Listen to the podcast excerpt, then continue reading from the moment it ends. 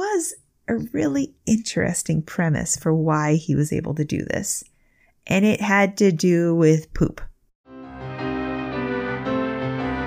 There are so many little known fairy tales, folklore stories, and chapters of history to explore in this world. And so much of it is wackadoo, unbelievable, disturbing, enthralling, mind bending, and just plain weird.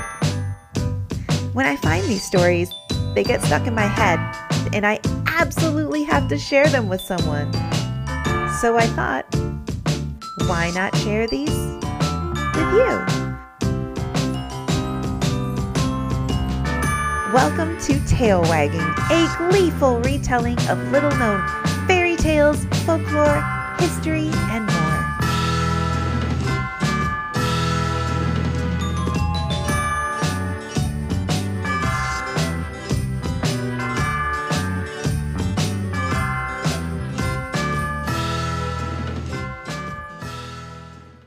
Hey there, tale waggers. I've got a story from history for you this week. And it's a story of a man who started his own country on a raft. Sounds great, right? What's even weirder is you've heard his name before. It's Hemingway, but it's Lester Hemingway. Lester is spelled L E I C E S T E R, but it's pronounced Lester from everything I've heard. And Lester Hemingway is famous for three things. One, for being the younger brother of the novelist Ernest Hemingway, whom that he also looked like quite a bit. They looked like each other a lot. It was kind of eerie. Two, for publishing a very well received biography of his brother a mere eight months after Ernest Hemingway died. And three, for founding his own island nation, the Republic of New Atlantis.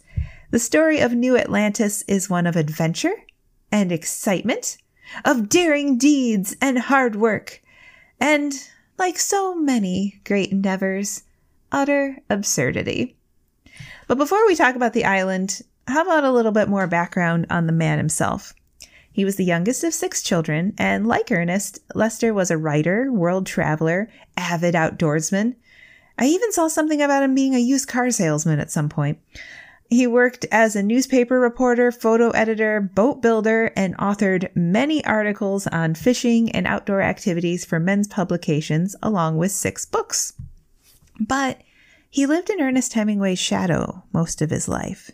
He told the Los Angeles Times, it's a tough act to follow, which is definitely true. I mean, both of them were writers, but by the time Lester was writing his high school newspaper, Ernest's book, Farewell to Arms, had been made into a motion picture. Ernest was off making big money for these like 400 word blips during the third siege of Madrid during the war, and Lester was home working as a cub reporter for the Chicago Daily News. Yeah! Lester published his first novel in 1953, but it was only one year after The Old Man and the Sea, which is the book probably most of us read in high school. And it was one year before Ernest Hemingway was awarded the Nobel Prize in Literature. Oof, little brother. That's rough. But the brothers liked each other a lot. They wrote back and forth. One letter in 1938 by Ernest gave his younger brother writing advice. I'll paraphrase. Basically, it said, uh, when you write a story, really try to make stuff up, okay? Make it interesting and significant. If you can't make up stories, you shouldn't try to write. Again, my words, because they're more fun than his, but that was basically what was happening. Lester only had one novel. It was called The Sound of the Trumpet in 1953. It was based on his wartime experiences in France and Germany. It was reviewed as an extraordinarily untidy and uneven performance by the New York Times. Urgh. It was said he really didn't resent being in Ernest's shadow, though, and mostly tried to make the best of it and be his own man, despite looking so much like his brother and being in very similar careers. Lester wrote a biography of his famous sibling, and it was published in February 1962, only eight months after Ernest's suicide. The book was really well received. Like Playboy magazine paid him $25,000, which was actually something like $160,000 in current US money. Dude, and that was just for the serialization rights. People really love this biography. And so it turned out his greatest book was the one he wrote about his brother. And he used all the money he received from this book to found his island nation. This is where the story gets really funny. First, he rented a small cargo ship. He filled it with dirt, sailed it to the sandbar, and dumped the dirt in the water. And he kept repeating this until the sandbar was shallow enough to walk on. So he's setting the stage for where his nation's going to be.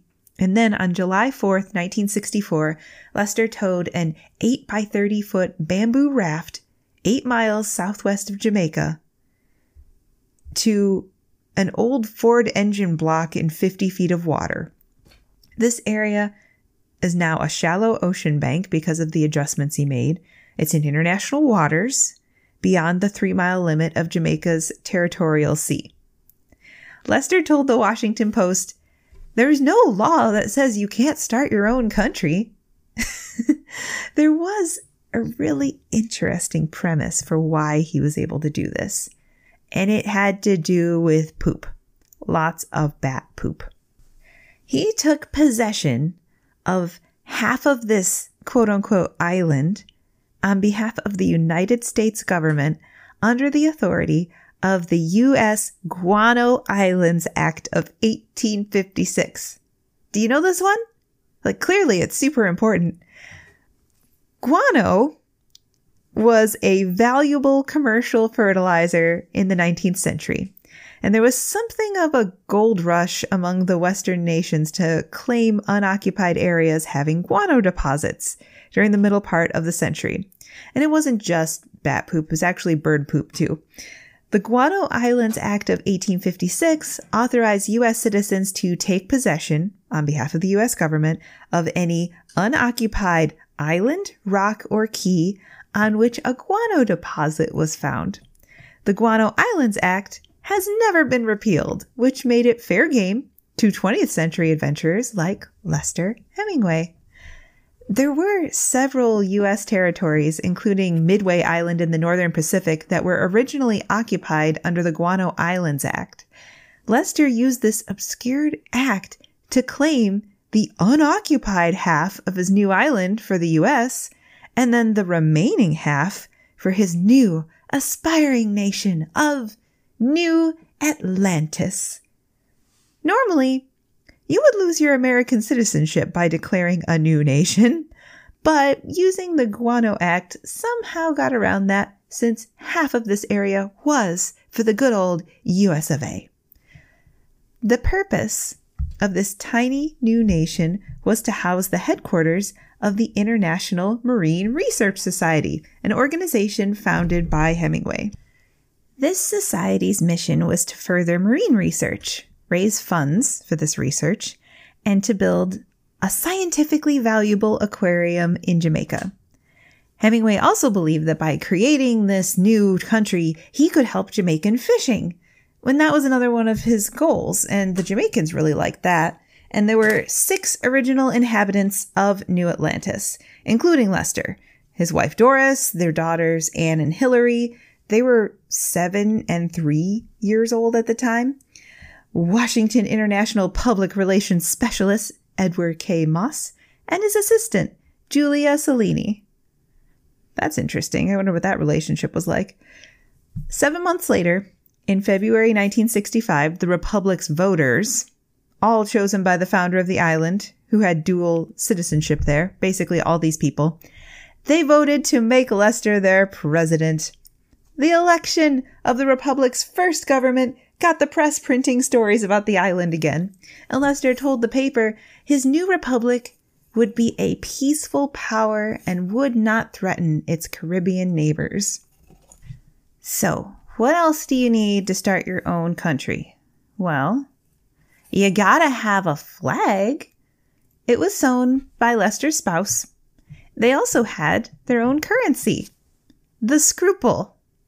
Lester believed the rich should have many scruples. Haha, get it?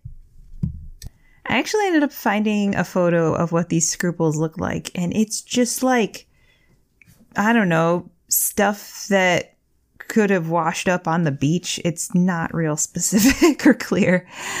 Actually, they kept a bunch of the artifacts from this island experience, and they can now be found in this ransom center, which I guess is like a museum.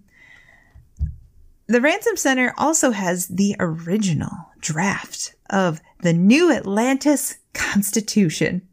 They never made any copies. They've just just got the one. It's typed on a typewriter. Basically, it's basically a copy of the United States Constitution with the words New Atlantis subbed in. That's it. Otherwise, pretty much the same. But one of the most important things New Atlantis was into as a new nation was issuing postage stamps. Oh, yeah, they printed stamps in five different denominations. Oh boy, were they going to be writing some letters. Lester told the press he intended to finance the International Marine Society with the proceeds from the stamps. I don't, who did he think was going to come buy these stamps? There's seven people who live there. What gives? So, sadly, this did not work out as the Swiss based Universal Postal Union refused to recognize the legitimacy of the stamps or their issuer. But Lester tried real hard. He even made stamps of Sir Winston Churchill and even one honoring Lyndon Johnson, the president, as protector of the entire free world. He received a thank you note from the White House for that stamp.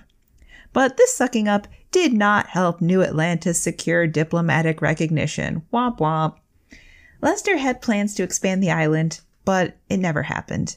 New Atlantis disappeared in a storm several years after it was founded in 1966 by a tropical storm. Disappeared, like the original Atlantis. Ooh. So, this whole thing might seem pretty silly to us now. It definitely seems silly to me. But in the 60s, it really seemed like anything was possible. There were multiple self proclaimed island nations, usually on man made platforms. I think that pirate radio movie was made about one of those stories. And the Republic of New Atlantis was actually better off than many because, for one, the Jamaican government didn't seem bothered by the project. They didn't oppose it. It probably helped that Lester was, was prohibiting gambling in his new nation, and that this one of the stated purposes of forming it was to raise money to protect the fishing resources in that area. And a spokesman for the Jamaican embassy went so far as to tell the press basically that Lester seems like a really good guy and had a really good plan.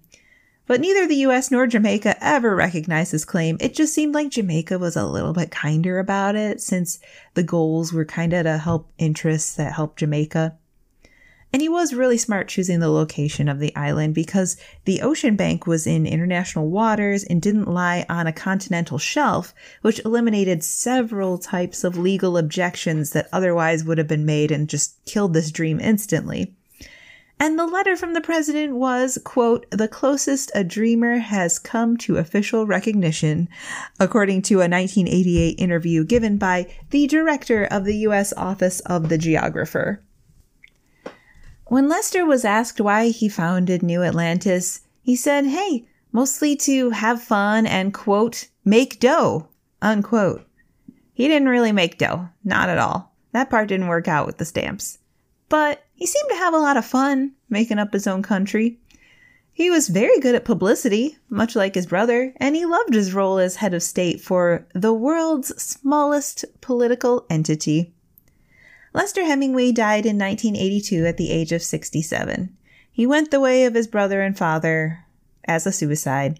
He had gotten depressed due to complications with diabetes, and the doctors re- recommended amputation of both of his legs due to circulatory problems. So the story has a sad ending, but let's just focus on those delightful glory years of having your own raft nation and brainstorming designs for your super cool stamp collection. That must have been amazing in its own way.